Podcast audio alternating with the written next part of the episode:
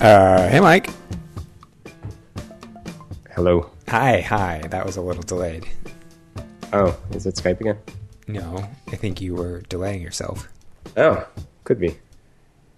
We can. Uh, I don't know. Hi, how are you? What's up? What's the plan? Um, we're gonna do one of these Podcasts. weird things. Yeah. How's your, how's your week? How's your week been? How's your week? It's good. It's almost over. True. Mine's been good too. Um, thanks for asking. All right, I'm waking up here. Uh, It's only one in the afternoon. yeah, that's that's like 9 a.m. California time. Yeah. So, uh, yeah, long week. Are we ready? We're shipping stuff soon. We're shipping, yeah. Um, you know, we keep we keep teasing MXF on these podcasts. We say like, hey, if you have MXF, you should contact us for beta testing, and none of you did. But that's okay because we found other people who are cooler. Who Do like us? Yeah, um, and they've been helping us, and thank you very much to all of them. Um, shout out to Chatter. That's what they're called, right? Yes. Yes. Shout out to them for being very helpful. Rental house in town here. Yeah. You should rent all of your things from them if you're in the filmmaking industry in San Francisco, which we know you're not because there isn't one. Um, and so we're going to be adding MXF support to Edit Ready. Yes. What does that mean? Um, it's going. Edit Ready is going to support MXF. Ah, okay. Um, why would I want that? Well, I mean, the goal here is to eventually support all of the cameras going to all of the edit systems. And so we've got MOV tackled. Um, if you're using AVC HD or HDV, you can use our other product, ClipWrap. And so one of the really big gaps in our product support was MXF. Um, and that is going to be resolved soon. So let's um, let's take a break here. What is MXF? um, media exchange format. Is that right? Media exchange file. Well, that really clears things up.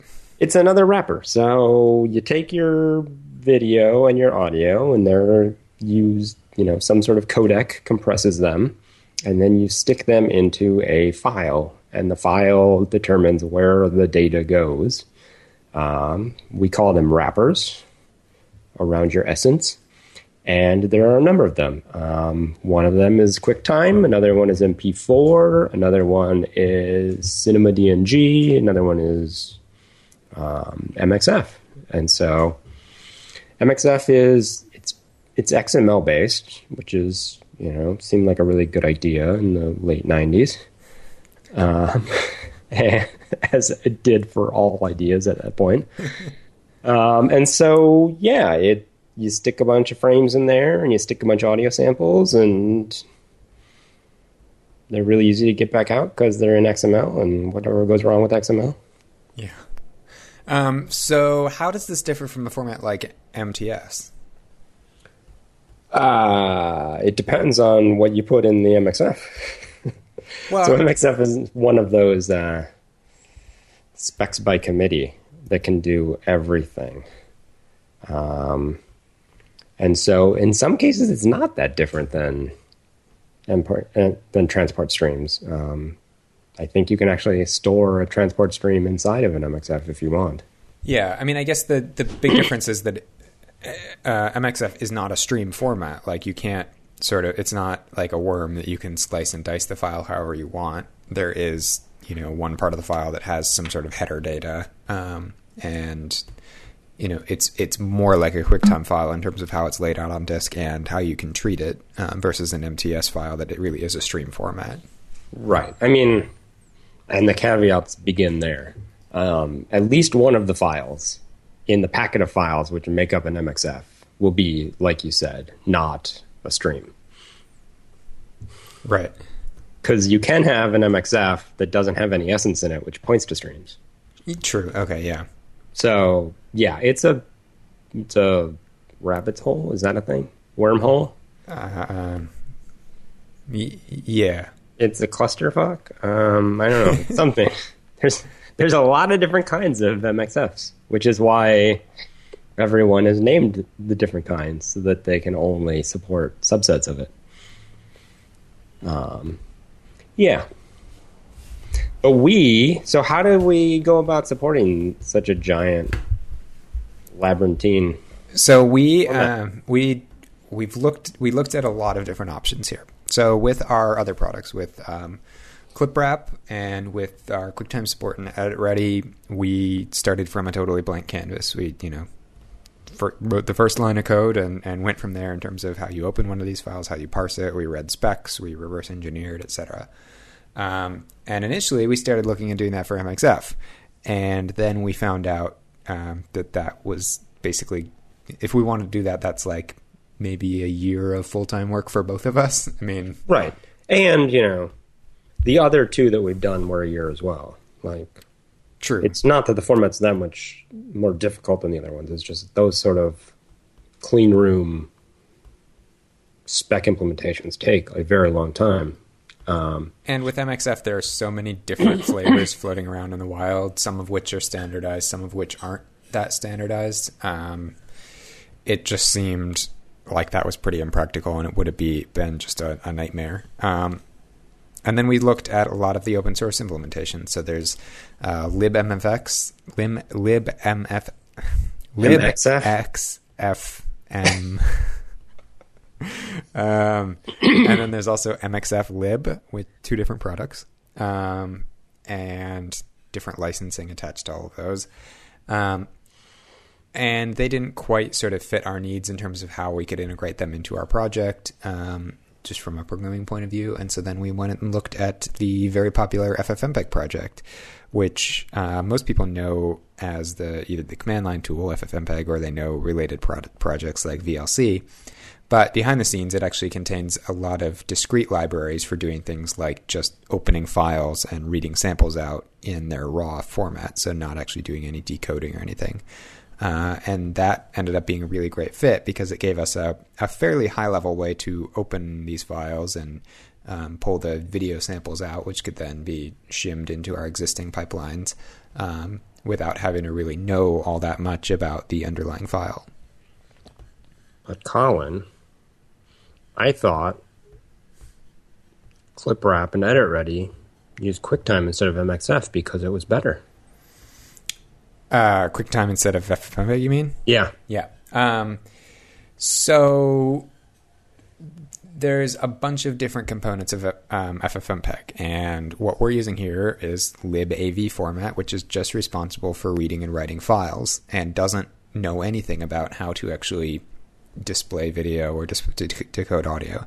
There's a whole separate part of FFmpeg called libav codec, which is what actually encodes and decodes files, and that's where uh, all these clever programmers from around the world have reverse engineered a bunch of formats and created all their own encoders and decoders from scratch in a lot of cases, and um, that's really great. Um, but in at least some cases, their implementation doesn't match the official implementations, and so Apple has a white paper on this saying you know, open source implementations at ProRes could very well be creating video that's not spec compliant or that actually causes problems within production. And that's one of the reasons, uh, even though it's a lot more work, we have avoided using any of FFmpeg's audio and video encoding and decoding up until this point and, and are continuing to.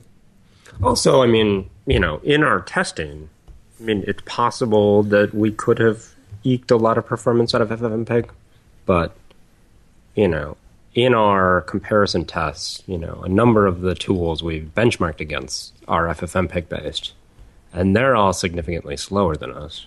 Yeah, FFmpeg traditionally, especially in the H264 realm, does not have great multi-threading. Um, there have been a lot of forks of FFmpeg that have added much better multi-threading, but the the main FFmpeg branch doesn't do that, and I don't think even now has hardware accelerated FF, uh, H264 encode on the Mac. It does have hardware H264 decode. Oh, interesting. Um, but yeah, I, uh, y- you know, the pipeline we've got now really gives us a lot of power and control. Um, part of the issue when you start using the FFmpeg AV side is you have to use more and more of their structures, which means you're relying on them for. You, you can get into a trap where you're ending up having to rely on them for things like color space transforms and all these other components that on we can handle discreetly within our pipeline and really work on accelerating. Right. Um, and and you can very quickly end up in a space where you're like a lot of the apps in the App Store that are basically a GUI on top of FFmpeg, right. and that's what we don't want because we want to be way better than those. Right. I mean, yeah. I mean, so this is. I mean, this gets back to some of our talks about software development and running a business. Like, you always have to decide what parts of your business you want to outsource. Um, and you know, in a lot of ways, using a third party or an open source library is outsourcing. Um, and there are lots of very good reasons to do that. I mean, they lower development time. They, you know, it's basically like crowd developing your app.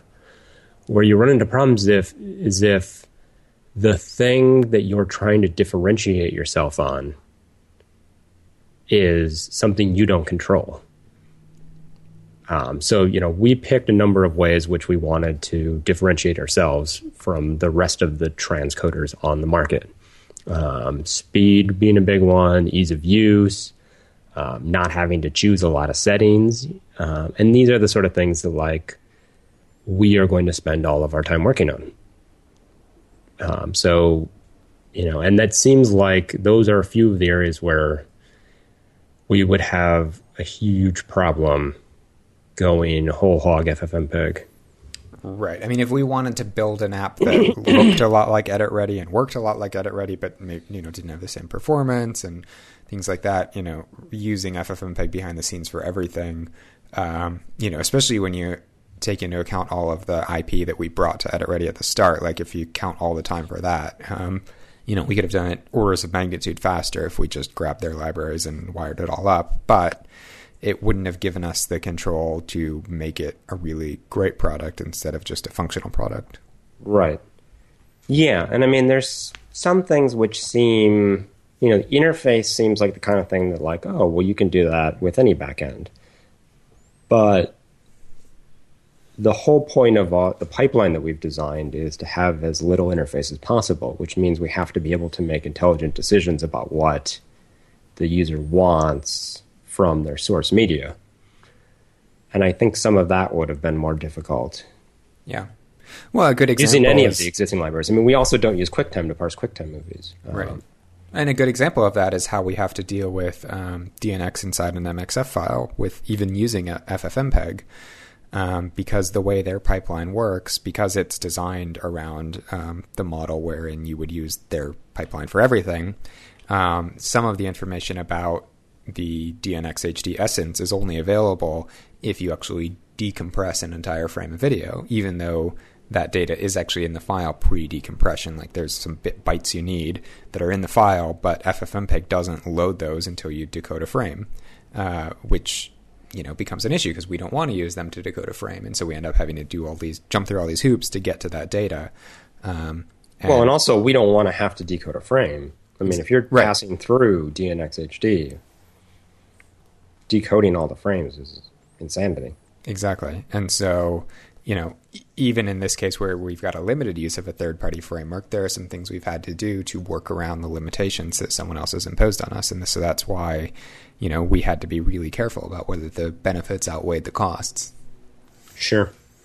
So we basically we loaded up the MX. I guess let's yeah let's jump off what you're just talking about. So we loaded up um, FFmpeg, and we wrote two or three lines of code, and we hit compile, and it was ready to go. Right. Yeah, yeah, pretty much. Um, and then we wrote another couple hundred lines of code to make it work. So so yeah, so we're we're using them to parse the MXFs, but you know, what makes us different than all of the FFmpeg based tools out there? I guess is what I'm trying to get you to talk about. Um,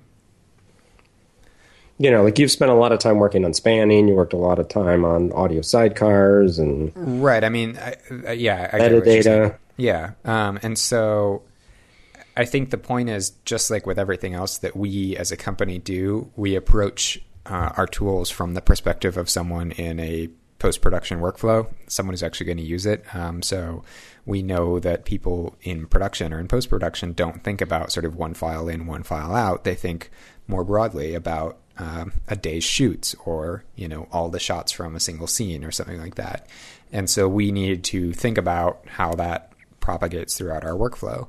Uh, for example, most of the cameras out on the market in terms of recording MXF either um, record all of their audio in separate files from all their video, or even if they don't do that, they might split long recordings across multiple files, just like with AVC HD, um, or they might do both of those things. And so um, with MXF, it's not technically as critical to rejoin those files as it is with MTS because you don't risk losing a GOP, but it's still not how our users think about their footage. You go out and you shoot an interview for an hour.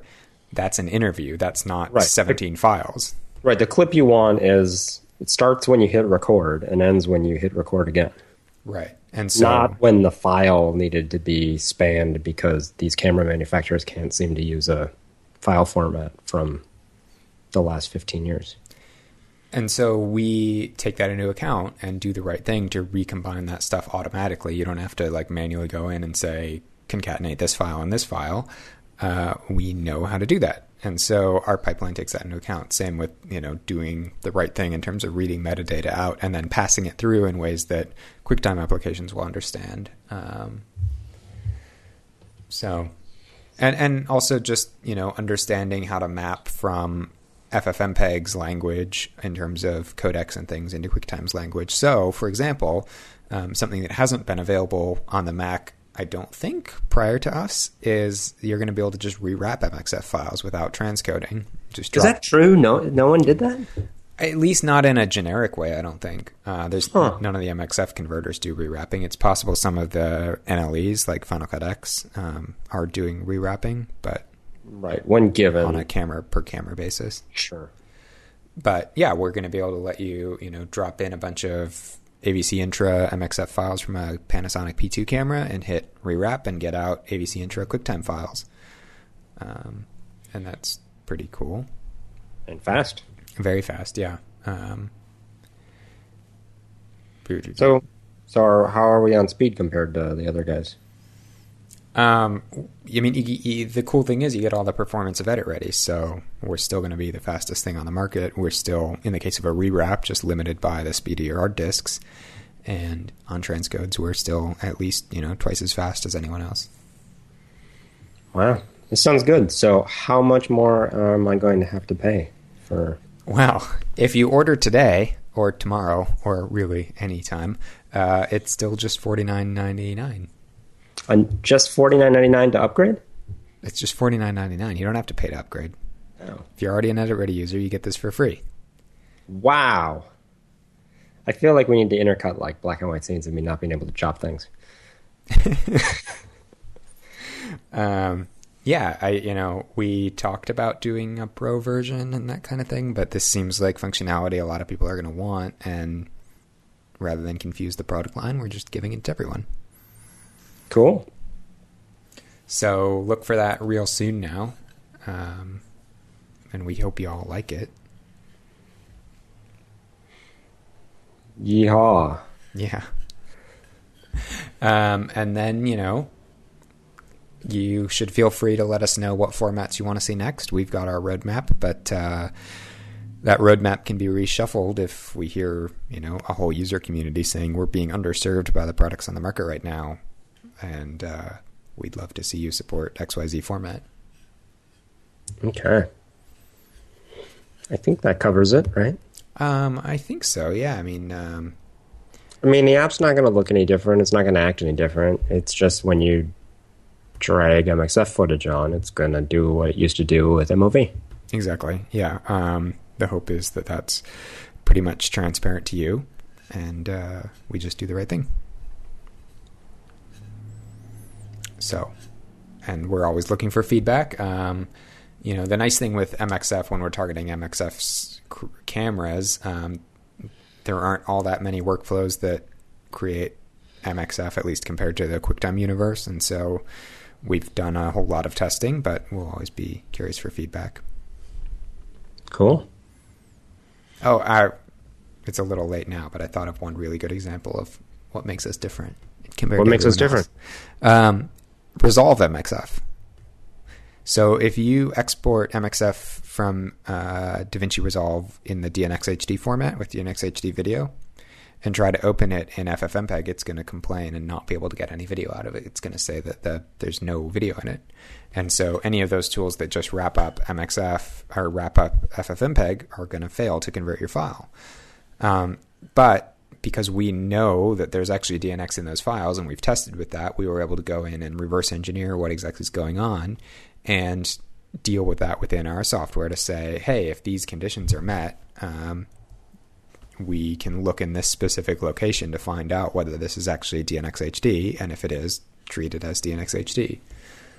Um, and that's again because we're thinking about the real world use cases and not just sort of wiring up a third party tool.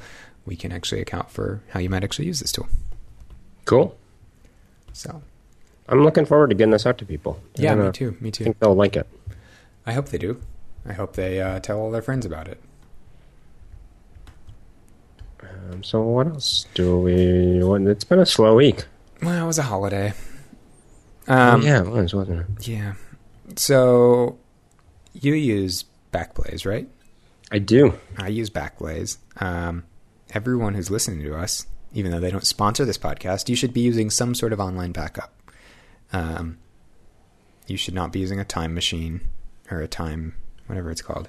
I guess it's called. Is it called a time time capsule? You shouldn't be using one of those. You should be using an online. you can use one of those, but you just have to also use a Yeah, online one. that's fine. Yeah, if you want your disk thrashing a lot, you can use a time capsule.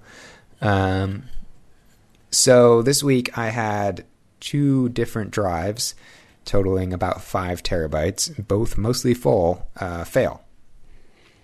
That would be really unfortunate if I didn't have Backblaze.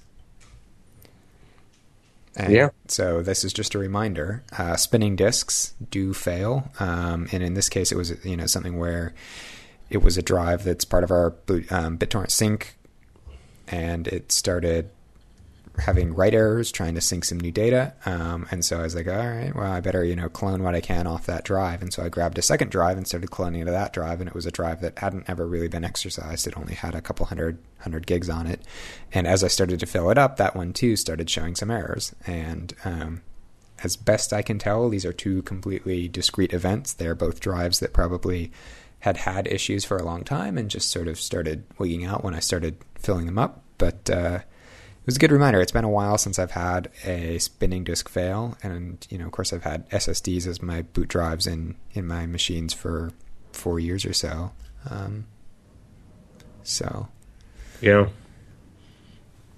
Back your stuff up. It's important. yeah, I mean, it's and and even even in this case, I mean, losing a three terabyte drive or you know, uh, almost four terabytes worth of stuff is going to be really unpleasant to restore from the internet. But at least it means I I can restore it.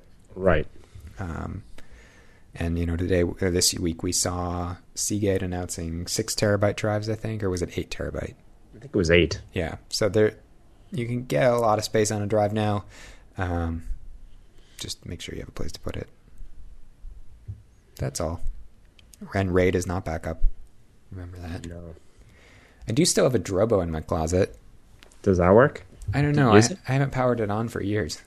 It's yeah, so- I've got a. I'm looking right now at a uh, one of those. What was it called? Uh, ReadyNAS. Yeah. I mean, mine was a case where it's just the the size of drives outpaced my willingness to. Like I, Yeah. I think I have a bunch of 500 gig or 750 gig drives in the back or in the Drobo, but it ended up being easier just to buy one three terabyte drive. Yeah, I mean, and my finding, at least you know, the sort of way I've gone recently is if you have an offsite backup, it sucks to use it, but it's like in a lot of ways for me, it's it's a better system than RAID. Um, you know, so like as long as you can, like RAID is really just there to allow for a drive to fail and not cause downtime. But if you don't have the kind of data that you need access to all the time, like as far as I'm concerned, the solution to like, wow, these spinning disks fail pretty commonly is not like, oh, let's get seven more of them. Right. Like, oh, let's load a bunch of them up. Yeah, so I mean, it's like one, as far as I'm concerned, the failure rates on one eight terabyte drive, you know, are significantly less than the failure rates on, you know, five, two terabyte drives or whatever it takes to do the same storage. hmm Exactly. And I also, I mean, you know, my Drobo was the first generation and, and was never perfect and actually got a little worse as they pushed out firmware updates and was always incredibly slow. Um, and I think, you know, if, if you had a ton of data, like you had a big media library, um, and were willing to spend the money for one of the fancier, I forget Like a the, promise or something, yeah. yeah, or, Those are really nice. or what are the the one that the um, it starts with an S, uh, uh, Synology, you know, that do really nice sort of network attached storage arrays uh, with um, the the feature set of a Drobo. Uh, You know, I that's attractive for some uses, but um, if you're not in that case, I, and and obviously if you're doing like production editing, you still need Right. big fast RAID arrays on Thunderbolt or Fiber Channel. But uh, for normal users, I think you know an external drive if you need that is fine, and then uh, network backup or you know online backup for your backup is the way to go. Yeah. Can I give my single biggest, uh, hit, like pro tip Yeah, for external drives? Don't set them up on their side. I've seen too many people have like a stack of them daisy chained with like all like dominoes, yeah, with the last one like perched at the edge of their desk over their garbage can. yep. Uh, the saddest story. There were some students who were like finishing their senior project on their external drive on its side on a desk, and like it finished rendering, exporting, and they all stood up to celebrate and bumped the table and knocked it over and trashed the drive. Yeah. and that's what happens. Of course, that was back in the days of like LaCie externals, where you really didn't need to do Oh, much to trash the yeah. drive. You just sort of needed it to exist. Those were the worst. Um, so did you try Disk Warrior on your drive? Um, I did not because I don't own a current copy. I haven't had a copy for quite a while. I actually have one. Hmm. They are the worst. I mean, the com- like it's one of those things where the product was so good and the business was so bad. Like I bought it last year, and they were like, "Oh, where do you want us to send the DVD to?" and I was like, "No, no, I need the thing." And they're like, "Oh, for fifteen bucks more, you can get an electronic download, eh, but we still need to know where to send the DVD to." and I was like, "Oh my god!" Yeah, so I bought it, and they sent me a DVD, so I can mail that to you if you would like. Um, you know, I suspect in this case, I, I'm almost positive it's a um, uh, bad, some just some bad sectors because of the way the failure presents itself on both these. And I don't think Disk Warrior does surface scan stuff. It's really just dealing with uh, HFS being screwed up. I don't know. It still has the like the lined background. I think they what baked it into all their assets. I think what I would need in this case is uh, is it Tech Tool Pro? I think that one had a uh, surface scan tool, You could check your RAM too. um, or Apple Diagnostics. Oh yeah. I don't think that works. If you hit Shift Command D on boot, does it still launch Apple Diagnostics? I don't know. I don't think it does. That that was you know up until recently that still like like Mac OS eight that was pretty cool. Mm. Um, but yeah, you know, and that is an area. It's interesting that you know on the PC side, there's a lot of good tools for doing those sorts of drive diagnostics, and there really aren't on the Mac side. Um, I don't know exactly why that is. Um, because Mac users don't like computers. I guess you know we don't do as much self service, and but yeah, it was interesting that I like I went looking for something that would just do surface scanning, and there weren't a lot of great options because back in the PC days, like you know, twenty years ago, uh, drives failed a lot, and the way they would fail is you just get bad sectors fairly routinely, and you would run the included tool from Microsoft called ScanDisk, and it would go through each sector, and then it would flag the bad ones, and if possible, relocate the data from that, and then your you know disk wouldn't use that anymore, and you kept using the disk because disks were expensive and they all had bad sectors. Um, you know, obviously things have gotten a lot better since then, but there's still failure rates, and there don't seem to be good tools on the Mac for dealing with that. Yeah, I guess I was under the assumption that that was sort of handled automatically by Um, well, that's another area where the Mac The has controller, problems. right? Um, so there's Smart, right? Mhm. Um, but OS 10 doesn't read Smart data from external drives. Really? Yeah. Um, there's like hack- Is that because of the protocol it goes down, or is that because of? It, well, there are hacked kernel extensions to let you do it, so I don't. Oh, think so it is possible. I think it's just Apple has never cared. wow. Because in theory, yeah, Smart would at least detect that there were bad sectors. It doesn't necessarily do anything, but it at least uh, can flag a disk that's starting to fail. Right. Huh. Interesting. Yeah. Well, Apple's too busy uh, marketing things and making advertisements to actually make good kernel extensions. Mike. I imagine. They're busy. They're totally changing the way you buy products. Oh, we can talk starting on this? Tuesday. Oh, we're gonna do this. Starting on Tuesday, I'm going to be able to buy things by hitting my wrist against a credit card terminal. World changed. Yeah. Um. Huh. Okay. So Apple's announcing the iWatch on Tuesday. It's going to be a flexible LCD display with wireless charging, 8 gigs of RAM, and near field communication for making purchases from Visa, MasterCard, and American Express terminals. Um, and that's all we know. Man, it's got to suck to be those coin guys right now, huh? I know, right? It's got to be suck to be Actually, it doesn't have to coin. suck that much because they got their money. Yeah, it's true. Yeah, it sucks to be a coin customer. like No, they didn't get their money, did they? What do you mean? I Did paid they- them. Did they cash our checks? I thought they weren't. Oh, I thought that was like a thing. They weren't allowed to do that until they shipped. No, because they're not Kickstarter or anything. They were just a website. Oh, Yeah. well, no. Kickstarter can do that. Kickstarter takes your money right away. Yeah, well, but in theory, projects have to refund your money if they don't deliver. Yeah. So I'm still holding out hope for that espresso machine.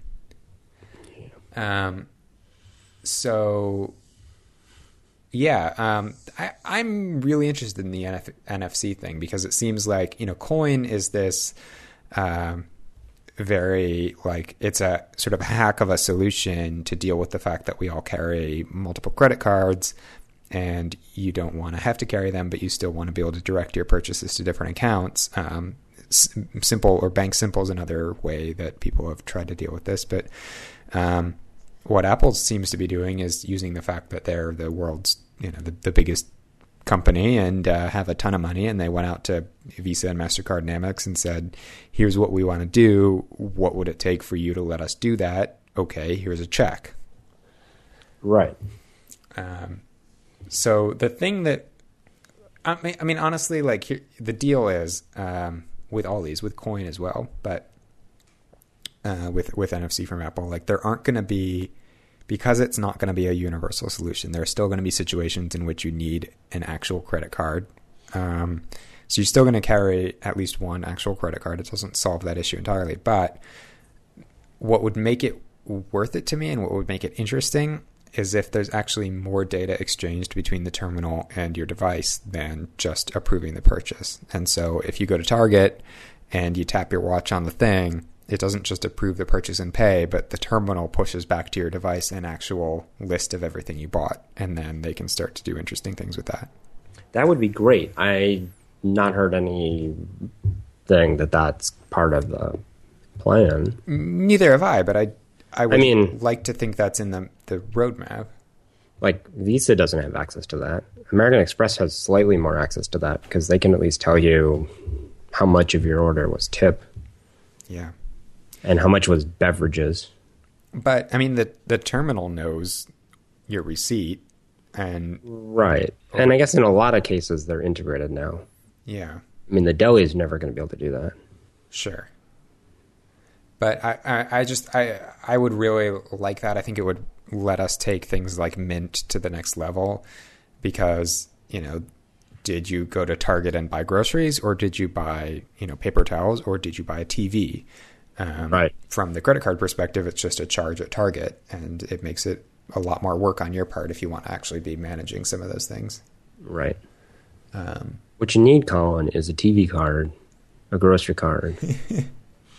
That's what someone should make is a little portfolio of like you pull out your little flip book and it's got a like a card for every single category of spending.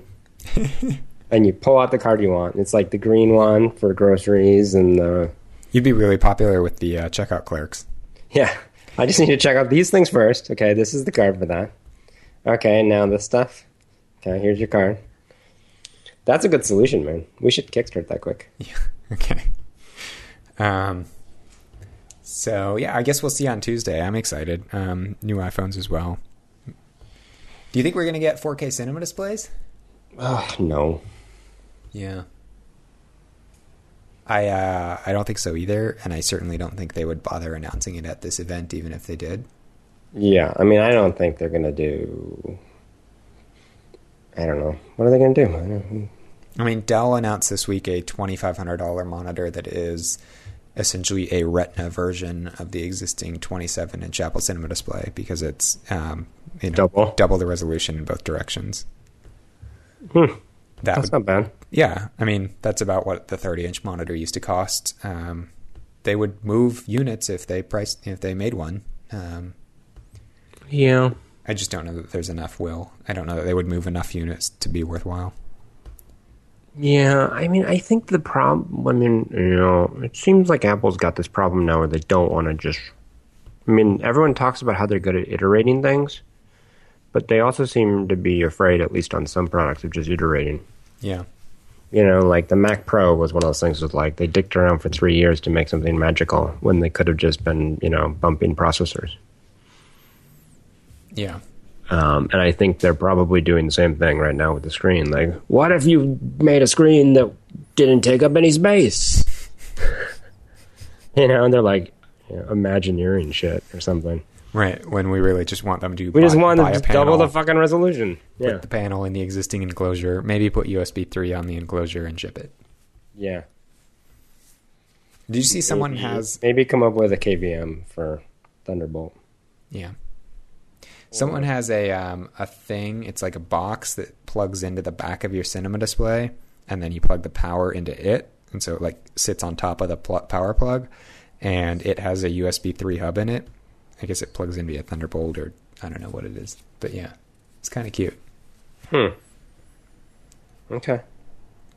Does the monitor, the Thunderbolts don't have USB 3? No, which is kind of annoying. I just bought a USB three drive to replace this, and so I'm gonna have to uh, plug it directly into my computer. Or just run it as 2? Yeah. That's, I mean, that's fine for media. It's a little more annoying if you're booting off it for Yosemite. Sure. Um, so, oh well. So Yosemite's not coming out next week, correct? No, Yosemite looks like it's still an October release. Yeah. Okay. Um, yeah. And it'll be interesting because they're going to ship iOS 8 with the new phones. We don't know when the new phones will ship. Um, but some of the features are directly tied to Yosemite. It'll be interesting to see how they handle that. But They'll just turn them off. yeah. They've done that before. Yep. Um, yeah. Okay. Seemed like you were going somewhere with that. Yeah. I'm, you know, I gotta say I'm not very interested in the iWatch. Yeah, I understand. You wear fancy watches.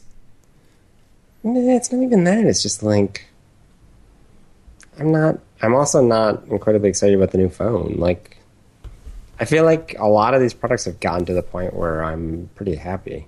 Well, I'm I'm not particularly excited about the phone. We'll link to an article that The Verge did this week um, that I actually really liked, which is the title was "Smartphones are about to get awesome again," and it Just, but the article had nothing to do with that.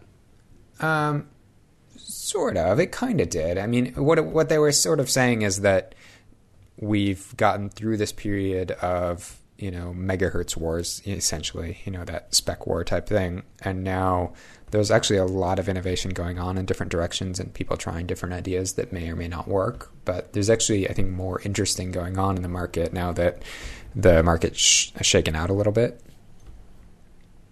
Hmm. I Um, read that article completely different. okay. I thought it basically was like, okay, look, all the phones have all the same features now, and so you can start buying accessories instead. Um, I mean, that, that was part of it, but I guess the point is that people are actually innovating in those accessories. Yeah, I don't know. I don't know. It seems like the holy grail of a phone is like, look, I don't have to carry all that stuff I used to have to carry. Yeah. And all these like add-ons are I just like the hurdle to glomming more shit back into my pockets.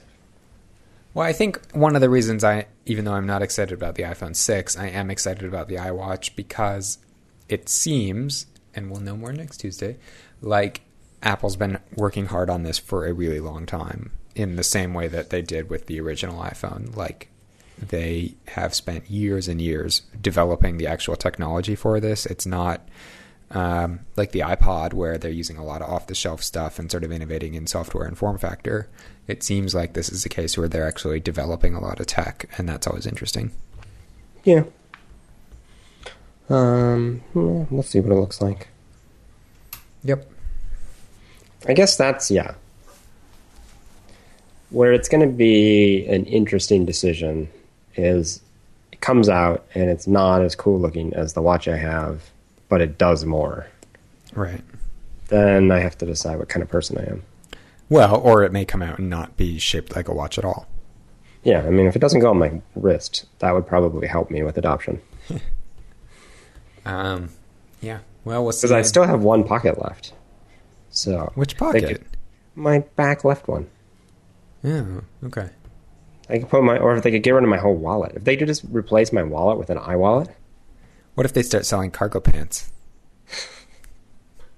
No, I don't think that's going to work either. They could do one of those like uh, things that you wear around your waist inside your pants. Like Oh, yeah. traveling Yeah. That'd be good. like a little passport pouch. Yeah. No, I think I think if they replace the wallet with a thing, you slide your cards in to the i wallet, and then you can NFC the cards.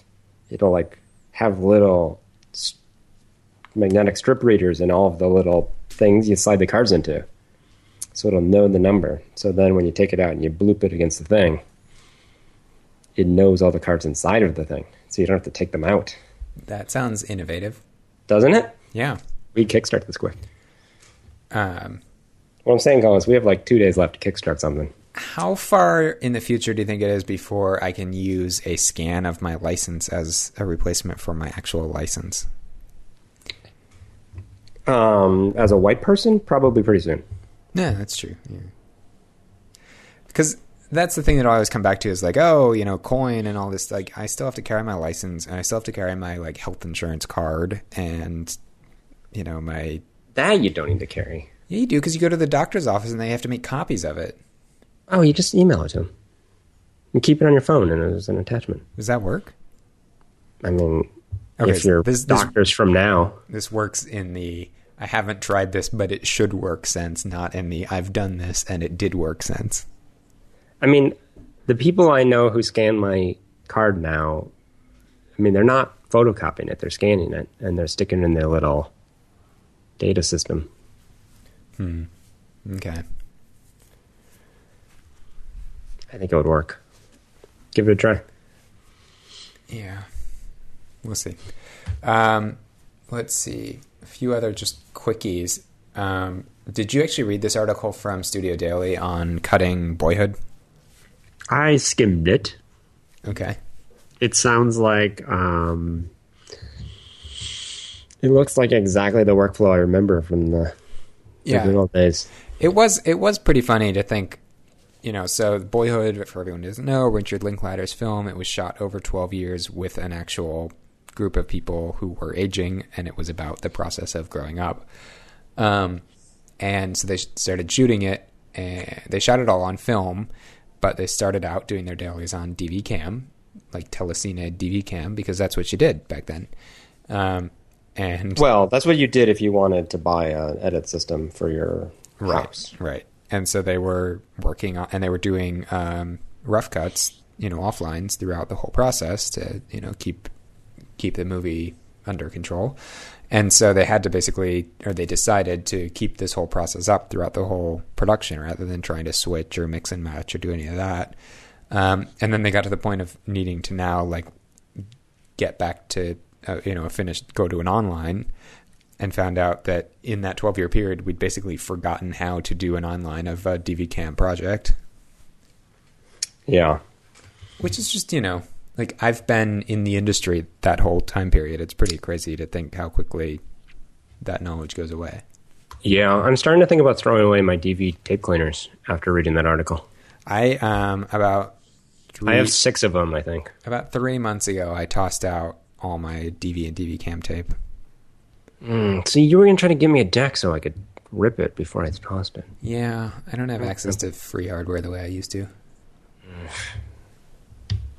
Oh well. I have to figure out something to do with those tapes, or just toss them because they're not getting better. Sitting around. Yeah. Oh well. Um. Yeah. What was I going to say about? Oh, I wonder. Reading that thing, I it made me wonder if they followed the um, the common wisdom to not rev Final Cut in the middle of a project. If they're still cutting on like a G4. One two five. Yeah. Hey, we we know people who do it. Yeah. It's not impossible. Yeah. We get yeah a surprising number of those people. So it's And you know those those old plastic Macs, those the clear plastic aged well, especially if you smoke. ugh, Those were nice looking machines after a couple of years. yeah. I wonder if you can still Ah, can you still get an IDE disc? I don't know. Man, I went through. We just moved out of the office here, and I uh, so I took it as a chance to go through all of the cabling I have and toss stuff. Yeah. And uh, one, I have far too many FireWire 400 cables, which I decided, like, you know what? I'm done. I don't need any FireWire 400 cables anymore. And so I took all of them and put them in my like giant box of e-waste. And it took me two days to need a FireWire 400 cable, and had to like slurk downstairs to the garbage and take one out Yeah. because I had to plug in. I had to test with a um, iSight, the original iSight. Ah, those were Uh, such you cool camera? cameras. Yeah. And they have the FireWire 400 built into it, so I had to go get one so I could do FireWire 400 to the 400 to 800 adapter to the Thunderbolt adapter. You know, plugging in a FireWire 400 cable is one of the more like satisfying cable clicks. Yeah, They it's up there with Ethernet. Yeah, it those are really nice. FireWire 800 doesn't have that.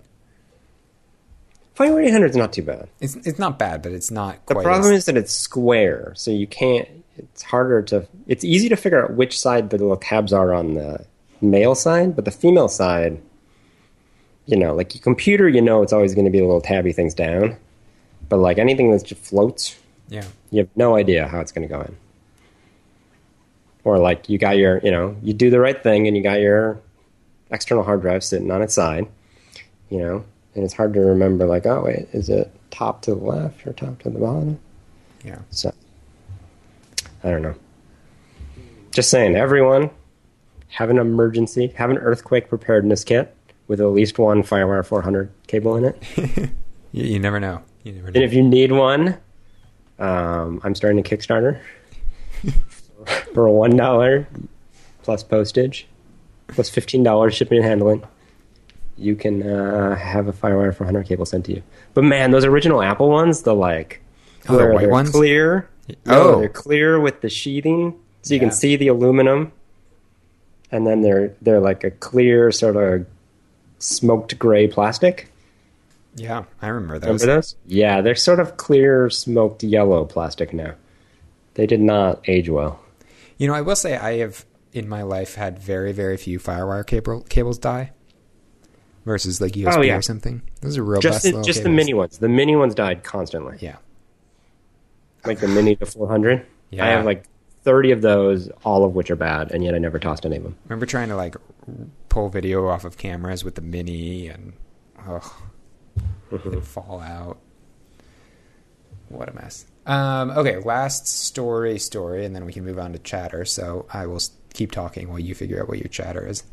Thank you. Um, Sony F5 and Sony F55, two very popular cameras. The F55 has the ability to shoot 4K to its internal storage in the XAVC format. The F5 does not. It can do, I think, 4K to an external recorder. um, and otherwise is limited to lesser resolutions internally.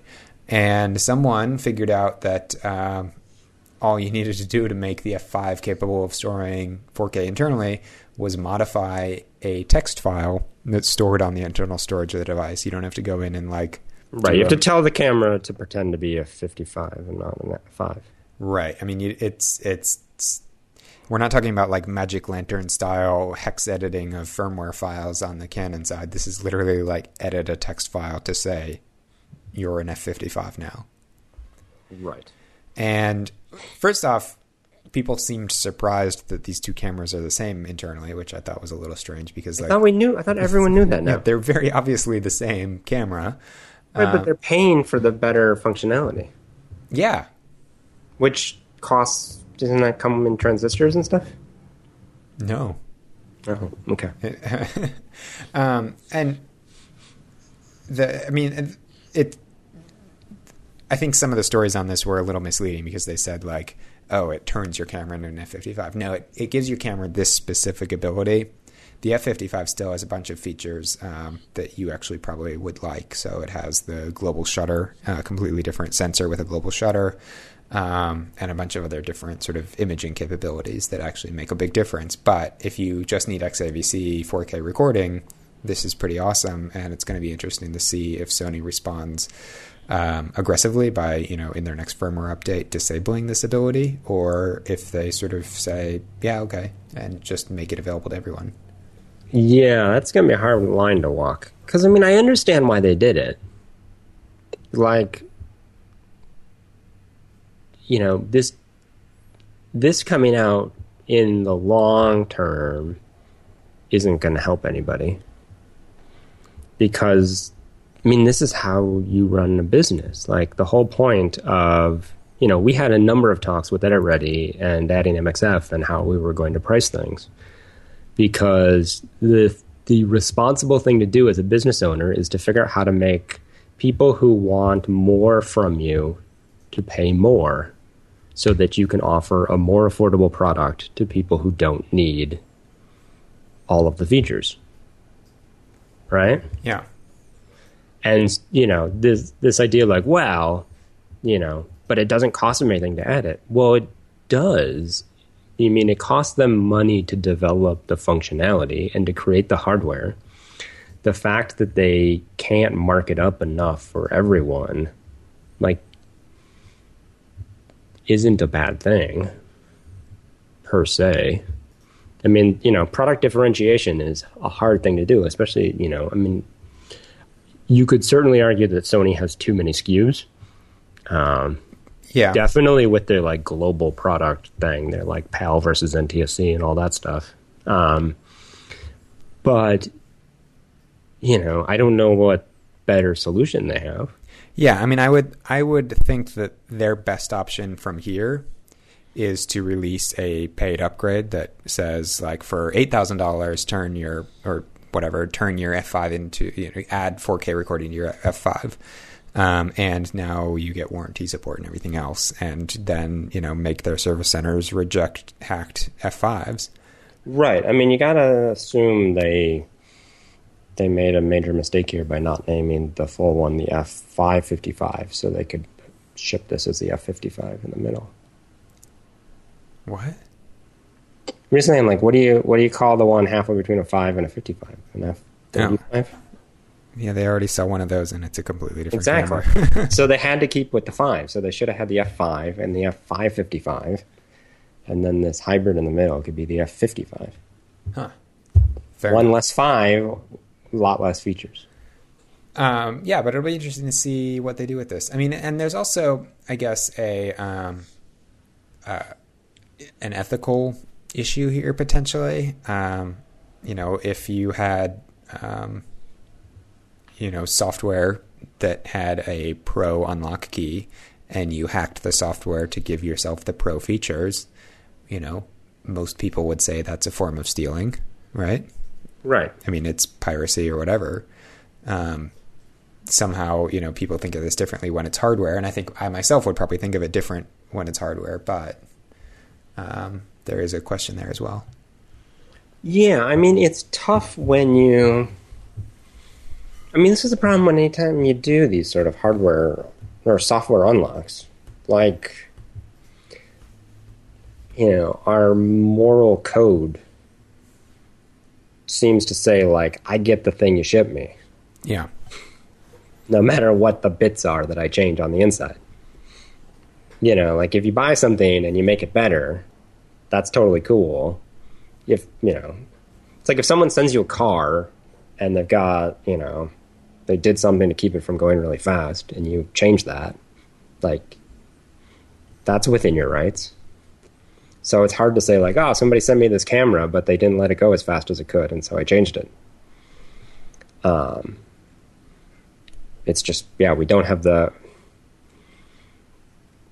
I don't know, something about the, the problem. Right. And it's and it's that trade off because especially in the high end space, a lot of gear is like this where you buy it and then you pay for unlock keys to add features. Right. Um, and it has to be. I mean, Yeah. because there's not a large enough market to develop independent products for each of them. Right. And as a user, At least not at a price point you would want. Like, and even if it's software changes, like as a user, I don't want to have to ship my device back for you to flash new firmware on. I just want to punch in a key, um, Right. Which is awesome, but you don't want me to, you know, guess what the key is or, or whatever. Um, right. I mean, I guess we're going to have to go back to flash and firmware, which is probably fine as we get to this like Internet of Things thing. Right, and that may be the answer is that over time they, you know, add some cryptography stuff and then push the updates out via the web.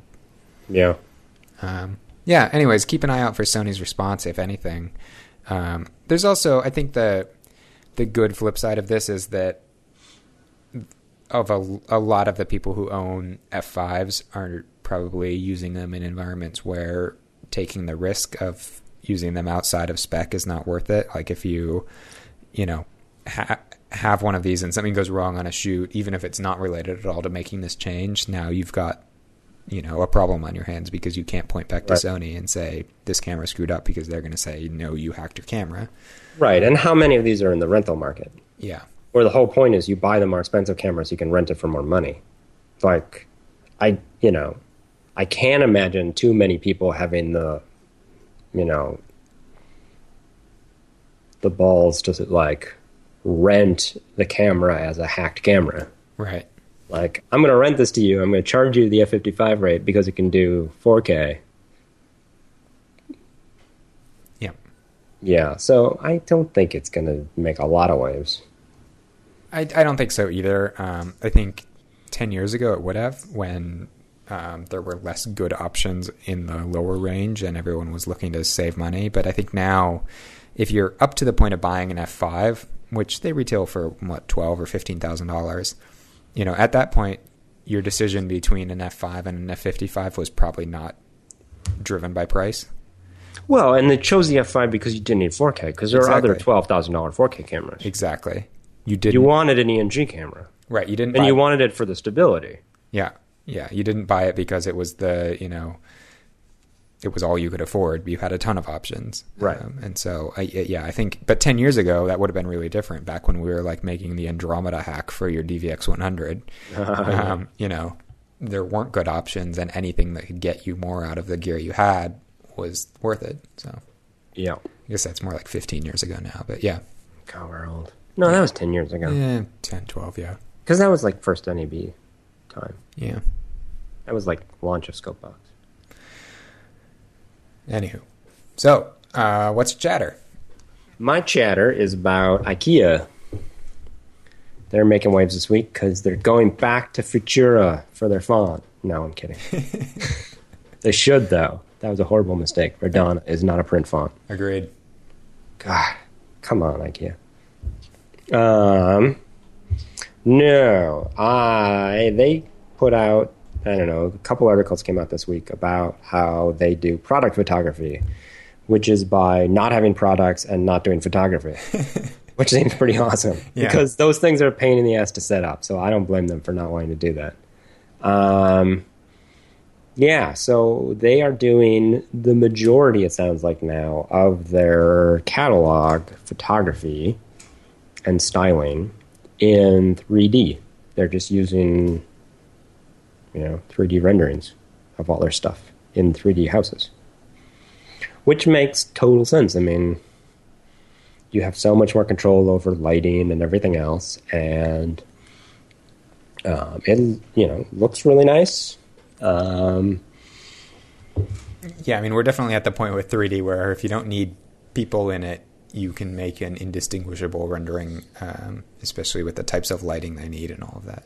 Oh yeah, I mean the types of lighting they need and the types of materials, and not worrying about, you know, you have windows and not having to worry about weather outside, and not having to worry about, you know, one of the biggest problems with these setups, it, like for that kind of photography, is you limited in your staging because there are walls behind you. Like you know, kitchens tend to be only so big, and bathrooms are a big pain in the ass. And this, they just like knock out the back wall. Yeah. And what I thought was cool is they've actually created some extensions to. I think they're using 3D Studio Max. Yep.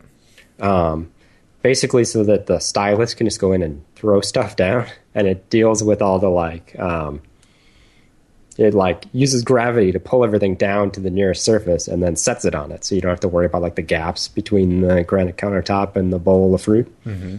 So they just go in and they go bowl of fruit, and the thing goes plunk, Right. You can treat it more like a high level environment like styling. Uh, yeah, like styling a photo shoot. yeah. Thought it was cool. It's really, I mean, and they have some samples in the article we'll link to, um, or you can just look at your IKEA catalog. It's, you know, You've always had really nice, like, ray trace looking stuff. yeah, but you would be hard pressed to say this wasn't product, you know, real photography.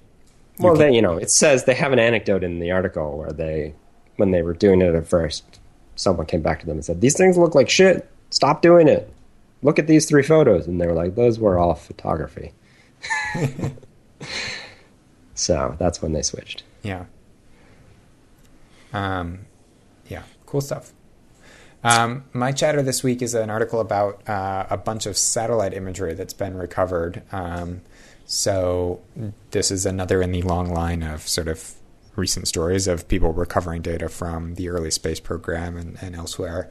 Um, so we have 250,000 images that um, came off of the Nimbus 1 and a series of uh, weather satellites that followed after that that were thought lost and have been recovered by a project that's gone back through a warehouse and recovered a bunch of video and images and you know rebuilt all the technology necessary to read them. Um, and in addition to be interest, being interesting for historical purposes, they've actually been able to use uh, the imaging of the Arctic and Antarctic to look at uh, the way the ice sheet has shrunk under global warming. So these provide some of our earliest, uh, or our, our earliest uh, space imagery, uh, especially with um, tracking over seasons of the uh, polar arc, ice sheets. So very cool to be able to recover this data. Yeah, they looked really neat. So was it? It wasn't an issue of like, oh, we have these data, we don't have the technology to read it anymore. Like it was also they just like didn't think they had the tapes anymore, right? Right, exactly. Okay. Because there was the one a couple years ago where they had all the tapes and they were like, well, we don't have a player anymore, and the tapes are very old, and Yeah. we don't think we can unspool them. Those are always fun. Yep. So uh, that's all we got. Okay. Next week, hopefully soon, MXF. Yes, soon. Keep an eye out for it. Good Very soon. Um, and also iWatches. Yeah, less and less exciting. Okay. MXF. Yeah. Okay. Bye.